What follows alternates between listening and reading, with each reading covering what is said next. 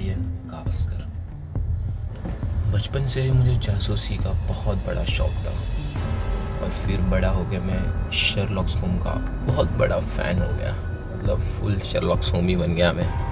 और तभी से मेरा एक ही सपना था कि एक प्राइवेट डिटेक्टिव या फिर एक रॉ एजेंट बन जाओ लेकिन क्या करूँ, कभी किस्मत साथ नहीं देता और मैं दोनों भी नहीं बन पाया। लेकिन फाइनली मैं अभी एक पुलिस का अफसर हूँ।